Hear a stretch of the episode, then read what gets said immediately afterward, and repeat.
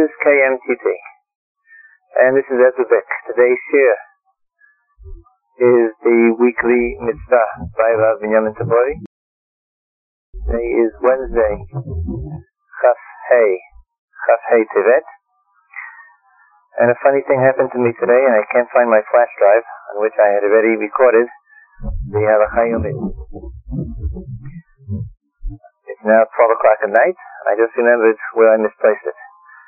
So there won't be a halacha yomit today. When I get the flash disk back, I will postpone that halacha yomit till the following day, till Thursday.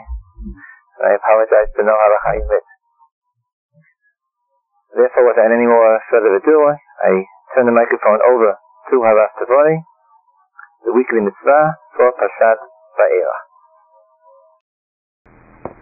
The Torah in Parshas Va'era tells the Arba Lashonot of Geula, the four terms of redemption that were told to Moshe by HaKadosh Baruch Hu.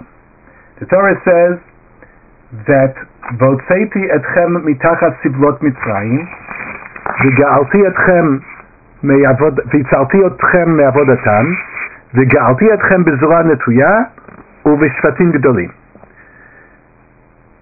ולקחתי אתכם לי לעם the four words of Geula are Votzeiti, Vitzalti, Viga'alti, Velakachti. I will take you out of Mitzrayim. I will save you from your oppression, from your slavery. I will redeem you with a strong hand, with great wonders, and I will take you to me to, me to be my nation, and I'll be your God. This idea of Arba Lashanot of Geula finds expression in halacha that we drink arba kosot Pesach, a mitzvah de Rabbanon, but the asmachta, the source for the takana, for the din de Rabbanon of making, of drinking arba kosot is because, according to one opinion, keneged arba l'shanot geula, because of these four different terms. However, there is indeed a fifth term. The pasuk continues, Vidatem ki ani Hashem Elokeichem amotzi etchem mitachat sidlot Mitzrayim you should know that I'm HaKadosh Baruch Hu who takes you out of the suffering of Mitzrayim. והבאתי אתכם הארץ אשר נשאתי את ידי לתת אותה לאברהם יצחק ונתתי אותה לכם מורשה, אני השם. I will bring you into Eretz Israel, which I swore to Abraham, Yitzchak, and Yaakov, I will give it to you as a morasha. The Veheveti seems to be the fifth Lashon of Geula. In fact, this is the source that many Rishonim quote to explain that there should be a fifth kos on Pesach, or at least an optional fifth kos. In the Orchos Chaim, the laws of the night of Pesach, he says, Haravid Katav, Garsinim B'Yerushalmi, Arba Kosot Halalu Keneged Arba Geulot, Shenebu Mitzrayim. The Ravad quoted the Yerushalmi that the four Lashonot of Geula are the source of the reason for drinking arba kosot. ורבי טרפון היה מביא כוס חמישי כנגד והבאתי. Rabbi Tarfon used to bring a kos chamishi, a fifth kos, for because of Eveti. והרבא בהשגותיו על הריב סוף פסחים, כותב, והחמישי סמכו בהגדה כנגד והבאתי. And he, Rabbi Kasher, who wrote a major work on the concept of a fifth kos, quotes a number of Rishonim that say Veheveti is a Lashon of Geula, and therefore we should drink Arba Kosot. And the fifth kos, Keneged Veheveti. The problem with understanding Veheveti as a fifth Lashon of Geula is self-evident. The other promises that HaKadosh Baruch Hu made, and I'd like to point out that they are promises, were fulfilled. I will take you out of the suffering. Yes, HaKadosh Baruch Hu took us out, He redeemed us, we saw great miracles, He took us to Him as a nation at Har Sinai when we received the Torah. All this came true did Veheveti etchem al really come true? Did Hakadosh Baruch Hu fulfill the promise that He made that He will bring us into Eretz Israel? assuming that the word us means the people to whom the statement was addressed, namely Yotzei Mitzrayim. The people who were in Egypt at that time, who left Egypt, were promised Votzeiti, Vitzalti, Digalti, Lakachti, and they all came true. But Ve'eveti doesn't seem to have come true. The people who left Mitzrayim died in the Midbar. The question is asked specifically by the Ohr HaChaim. Un Chumash, he asks as follows: Kasher, ki divrei kel oyon dibrot tahoru. Hakadosh Baruch Hu's words are holy, are pure. Yotzei Mitzrayim himanechnesim la'aretz. The simple meaning of the words are that the people who left Mitzrayim come into Eretz Yisrael. Dichtiv ve'veiti etchem la'aretz. We don't find it happen At Bnei It's true that the, their children entered Eretz Yisrael. אבל כל דור יוצא מצרים מבין 20 שנה, נפלו פגריהם במדבר. Everybody 20 years and above left Mitzrayim if you were above 20 years old, but you died in the desert. So how did HaKadosh Baruch Hu promise and not fulfill his promise. The Rechaim even emphasizes what I mentioned before, that this is a Shvuah. HaKadosh Baruch Hu promised, not just that he said. It's a Lashon of Shvuah, Lachaim. The, the Medrash says this is a Shvuah. If it's a Shvuah, how could it be that HaKadosh Baruch Hu did not keep his Shvuah?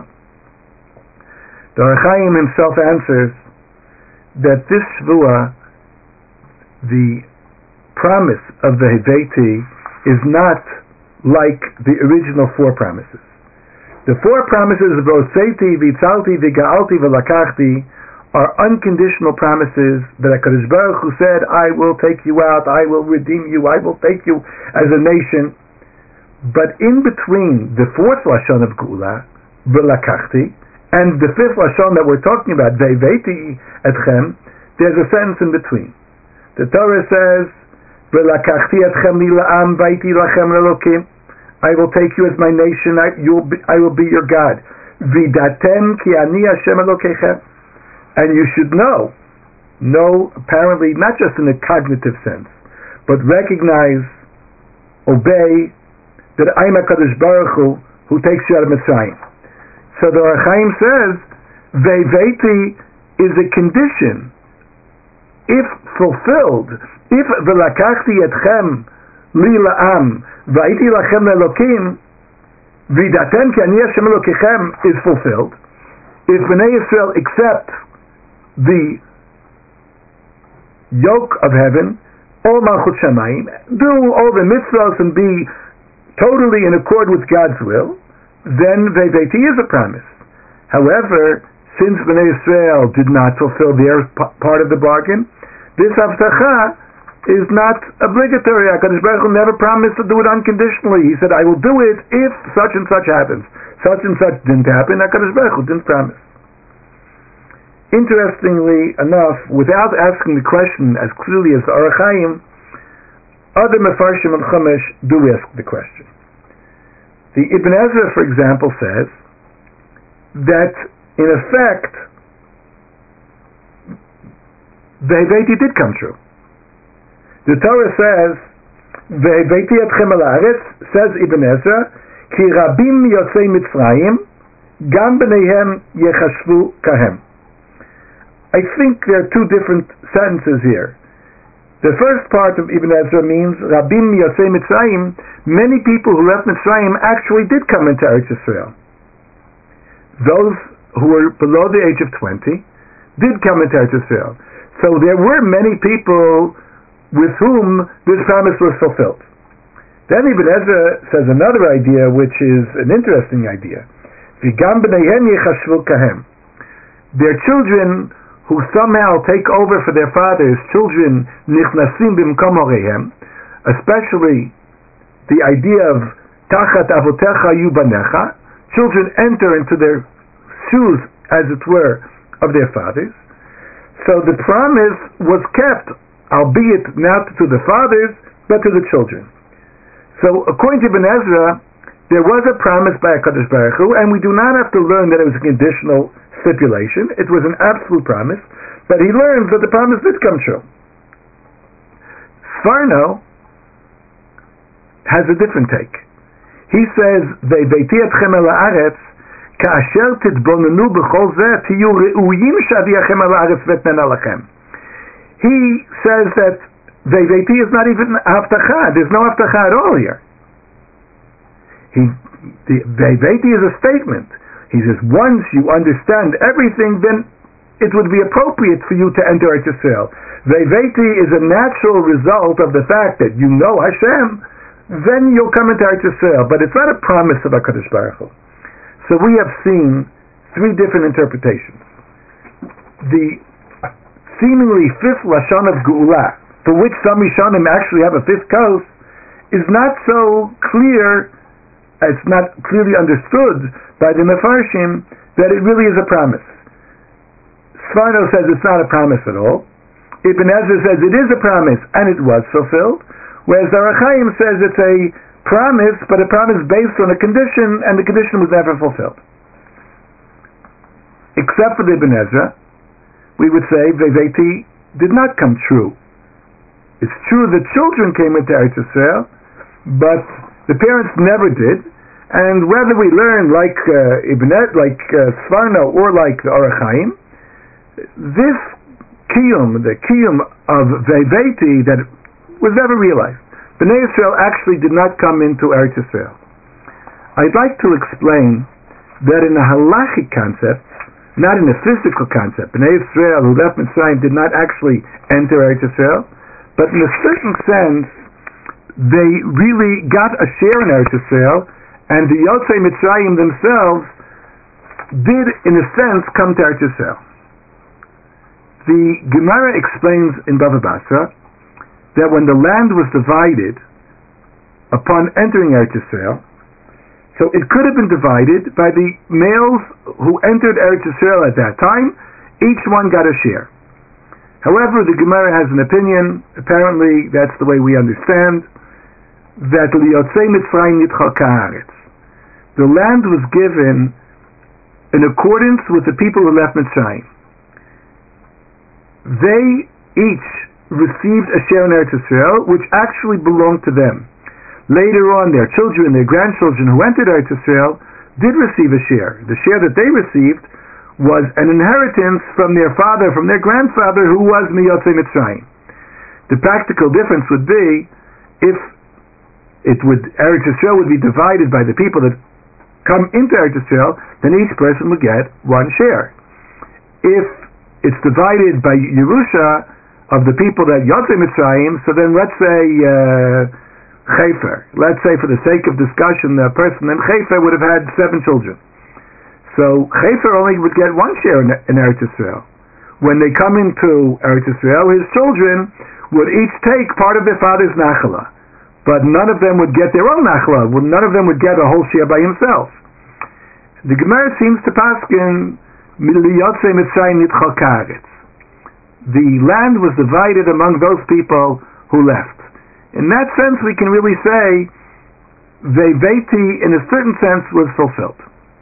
I'd like to explain that the idea that the land was given to the people who left Mitzrayim is even more significant when we analyze the story of the daughters of Slavcha.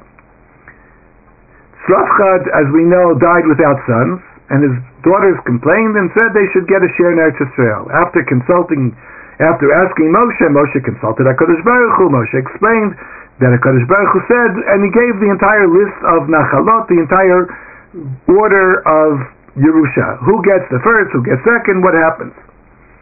But Benot Slavchad were told that when there's no father, then daughters do inherit. When there's no uh, male sons, so daughters inherit. The Gemara says, not only do Benot Slavchad inherit, but they get Pishnayim. If the daughters of Slavchad were the children of their grandfather, who was a Bechor, as a Bechor he would get a double portion. So let's say there were three brothers, so each brother would get would have would have received a third, except for the fact that the Bechor gets two, a double share. So you actually divide into four. and each one would get one quarter, whereas the Bukhar would get two quarters. The daughters of Slavchad not only received the Nachla in Eretz Israel, but because the Nachla of their grandfather, who was Meyotzei Mitzrayim, who was the Bukhar, they themselves get Pishnai. Now the Gemara explains in Bava Basra, in the eighth parak, that one of the criteria of a Bukhar getting Pishnayim means that the father, the, who, the Bukhar, actually has the share that we're talking about. If a man passes away and has an estate, what he owns, what's in his possession, what are in his assets at the present time, are divided among the children, and the Bukhar would get Pishnai. But the Torah has a statement, B'chol asher yimatzei lo. Whatever is found with him. And we le- learn from here halacha that a Bukhar takes Pishnayim b'ra'ui, b'muchzak, below b'ra'ui. Something that the father owns, that he has dominion over, the son takes Pishnayim, the Bukhar takes Pishnayim. But if it's Roi, it's something that should come to him in the future. In the meantime, he doesn't have it. He doesn't have control over it. But he should get it in the future. That is not considered in the assets of the father. It's not Nikra Matsui. It's not called Matsui. And the Bukhar wouldn't get Pishnayim. Now, the daughters of Slavchad did get Pishnayim in Eretz Yisrael, which implies, it's more than implies, it says almost explicitly, that Eretz Yisrael Muchzeketi, Eretz Yisrael was actually held by Yotzei Mitzrayim. It was not a promise that they would come, that would come in the future. For example, if a Bechor has a million dollars, but someone else owes him a debt of five million dollars, the Bechor would get a, a, a special section, a double portion of the million dollars. But the five million dollars not it's not it's Raui. I don't know where that money is now. It doesn't belong in the possession of the father at the moment of his patira, at the moment of his death. So Bukhar doesn't get Bishnayim. Eretz Yisrael Muchzeketi means the father actually has the share of Eretz Yisrael in his dominion at the time of his patira. So in a sense, they although they didn't come in, they didn't walk in physically in the land, but the people who left Mitzrayim, Yotzei Mitzrayim, really had a chelek in Eretz Yisrael. It's true that at that very moment, when Bnei Yisrael owned Eretz Yisrael, the non-Jews lived in Eretz Yisrael. And presumably they assumed that they had dominion and they owned Eretz Yisrael. The Nimukei Yosef there in Baba Basra explains Karka and Exelet. Karka, by definition, cannot be stolen. You can't move Karka. You can't put karka into your possession. You can't move an immovable object to put into your possession. Therefore, the kinyan that was owned by Bnei Israel did not was not dissipated by the fact that the Canaanim, the people who lived in Eretz Yisrael inhabited at the time, the land belonged to, to them at that time. Eretz Yisrael Muchzeketi. The Dvar Avram explains this even better. The Dvar Avram discusses the concept of kibush milchama, the concept of conquering in war, and he says, כיוון שהבטיח השם את הארץ לאבותינו, והרי הוא ודאי שתבוא בכל אשר יימצא קרינן בו, ולא אבי כראוי. שאין ראוי אלא היכא דיקספקה איעתי ומצי לברוכי. He says an amazing chiddush. The Dvar Avram, Rabbi Avram Dolbier Kahana Shapira, said that the reason a Bechor does not take Pishnayim in Ra'ui is because Ra'ui by definition means I don't know if the father will ever get it. He has rights to it, he should get it, but I don't know if it'll ever happen. Even if someone owes you money, maybe he'll never pay you back. Who knows what could happen? So Rawi is not in the dominion of anybody. Even theoretically, it's not in your dominion because you don't know if you're going to get it. But when Hakadosh Baruch Hu promises, and it's an unconditional promise, means I'm giving you the share in Eretz Israel. An unconditional promise from HaKadosh Baruch Hu is definitely guaranteed. According to the Dvar that's not called Ra'ui. That's called Muchzak. He has dominion over it at the present time. If we follow this logic, we would entertain a question that was asked by Reb Elchanan Wasserman. Reb Elchanan asked, according to this Gemara, the Kinyan of Eretz Yisrael was accomplished by Yotzei Mitzrayim. But really, the Kinyan was even before that. The Gemara says that there are different forms of Kinyan Chazaka. Acquiring land, Chazaka of land, can be done by working the land, by using the land and showing that you have ownership, dominion over the land.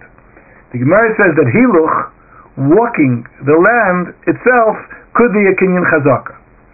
Avram Avinu in Parshas Lech Lecha was promised Eretz Yisrael. He was promised that he would be Adon Haaretz, and Torah then says he goes to build a Mizbeach. He thanks HaKadosh Baruch Hu for this promise, for being assured that Eretz Yisrael belongs to him, and therefore he built a Mizbeach. He built an altar to thank HaKadosh Baruch Hu. Later on in the same parasha, HaKadosh Baruch Hu says to Avram, Kul mitalech ba'aretz lo'okal Go walk the land, because I give it to you. And it says immediately afterwards that Avram built another Mizbeach. Why the two promises and the two mizbechot? Rav Kook explained that the first promise is that I will give you Eretz Yisrael. It's a promise in the future. And that promise so gratified Abraham that he's thankful to God. The second time is not just a promise, not even just a promise like Veveti, it's more than that. Kul mitalech ba'aretz means go walk in Eretz Yisrael, make a kinyan in Eretz Yisrael, and Avram goes, walks in Eretz Yisrael, makes the kinyan, and therefore, since he actually owns, not just that it's considered muchzak, it actually is at the time of hitalech ba'aretz. So he builds another mizbeach. He thanks Hakadosh Baruch Hu because beyond the promise, now I really own Eretz Yisrael. So Rabbi Chanan asks in Baba Basra, so what do you mean the Kenyan started in Mitzrayim. The Kenyan actually started before. The Kenyan started in the days of Abraham. I'd like to suggest a simple teretz to that question. There are two concepts of the Kenyan of Eretz Yisrael. There's the Kenyan klali and the Kenyan prati. There's a general type of Kenyan, and then there's a specific type of kinyan. Abraham Avinu was one individual who represented the entire Jewish nation at that time, both a promise to Abraham and the actual kinyan of Abraham is the kinyan HaKlali of Klal Yisrael. That's the general kinyan that everybody in Eretz, everybody, every Jew has a share in Eretz Yisrael. There's a very famous opinion of the Gaonim that everybody has a not just a metaphysical, but almost a physical kinyan of Arba Amos in Yisrael. Every Jew has a has rights to Eretz Yisrael. Where are the rights? What are the rights? I don't know. But there's a certain concept that everybody has Arba Amos Eretz Yisrael. The Kinyan HaKlali of Am Yisrael came about through Avram Avinu. But that doesn't mean that I had individual property. I have a share in Eretz Yisrael because I'm part of the Jewish nation who owns all of Eretz Yisrael. But I don't have any specific given share. So the Kinyan HaPrati came about through Yotzei Mitzrayim. When HaKadosh Baruch Hu says, Be'veiti etchem al so he assigns shares of Eretz Yisrael to each individual. Each individual now has a share. Yotzei Mitzrayim Nitzchakaretz. This Kinyan Prati came about at our time when HaKadosh Baruch Hu promises Ve'veti etchem al Eretz Yisrael and it's not just Ra'ui. It's not just Ra'ui, it's also muhzak. There was a Rosh Hashiva in America named Rav Kagan, the Rosh Hashiva of Yeshiva Rabbeinu Yaakov Yosef, who asked the question regarding this halacha. The Rambam in Paragimel of Hilchos Nachalos says, Ein abuchor notel pishnayim בנכסים הראויים לבוא לאחר מיתת אביו, אלא בנכסים המוחזקים aviv שבאו לרשותו. This halacha basically is what I said before. A b'chor only gets pishnayim in what is muchzak, in what is in the hands of the father, but not ha'ru'uyim, ha'ru'uyim, not in things that should come to them in the future. But the Rambam gives another example. The Rambam says, v'cheinim haitala aviv milveh, o haitalo sfina bayam, yoshim ota b'chor v'pashut ke'echad. The first part I already mentioned. I'd like to discuss the second part. The Rambam gives an example. If the father was owed money, someone owes him money. So in that case, since the money is not in the possession of the father at the moment of his death, the Bechor and the Pashud, all children get an equal share. But the Rambam gave another example. In Haitalos Sfina Bayam, a person has a boat in the ocean. Now, a boat in the ocean really does belong to you. It's not maybe, it belongs to you. It's not anything, you know, in the world can fall apart and collapse. But right now, what's in the yam belongs to you. It's definitely yours. Why wouldn't the Bukhar get Pishnayim?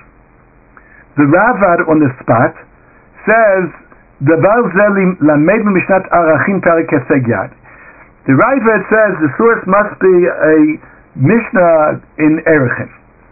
What Mishnah is he referring to?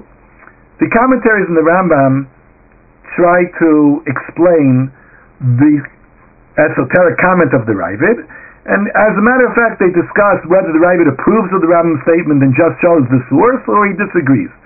But the statement there is found in the concept of tzedakah.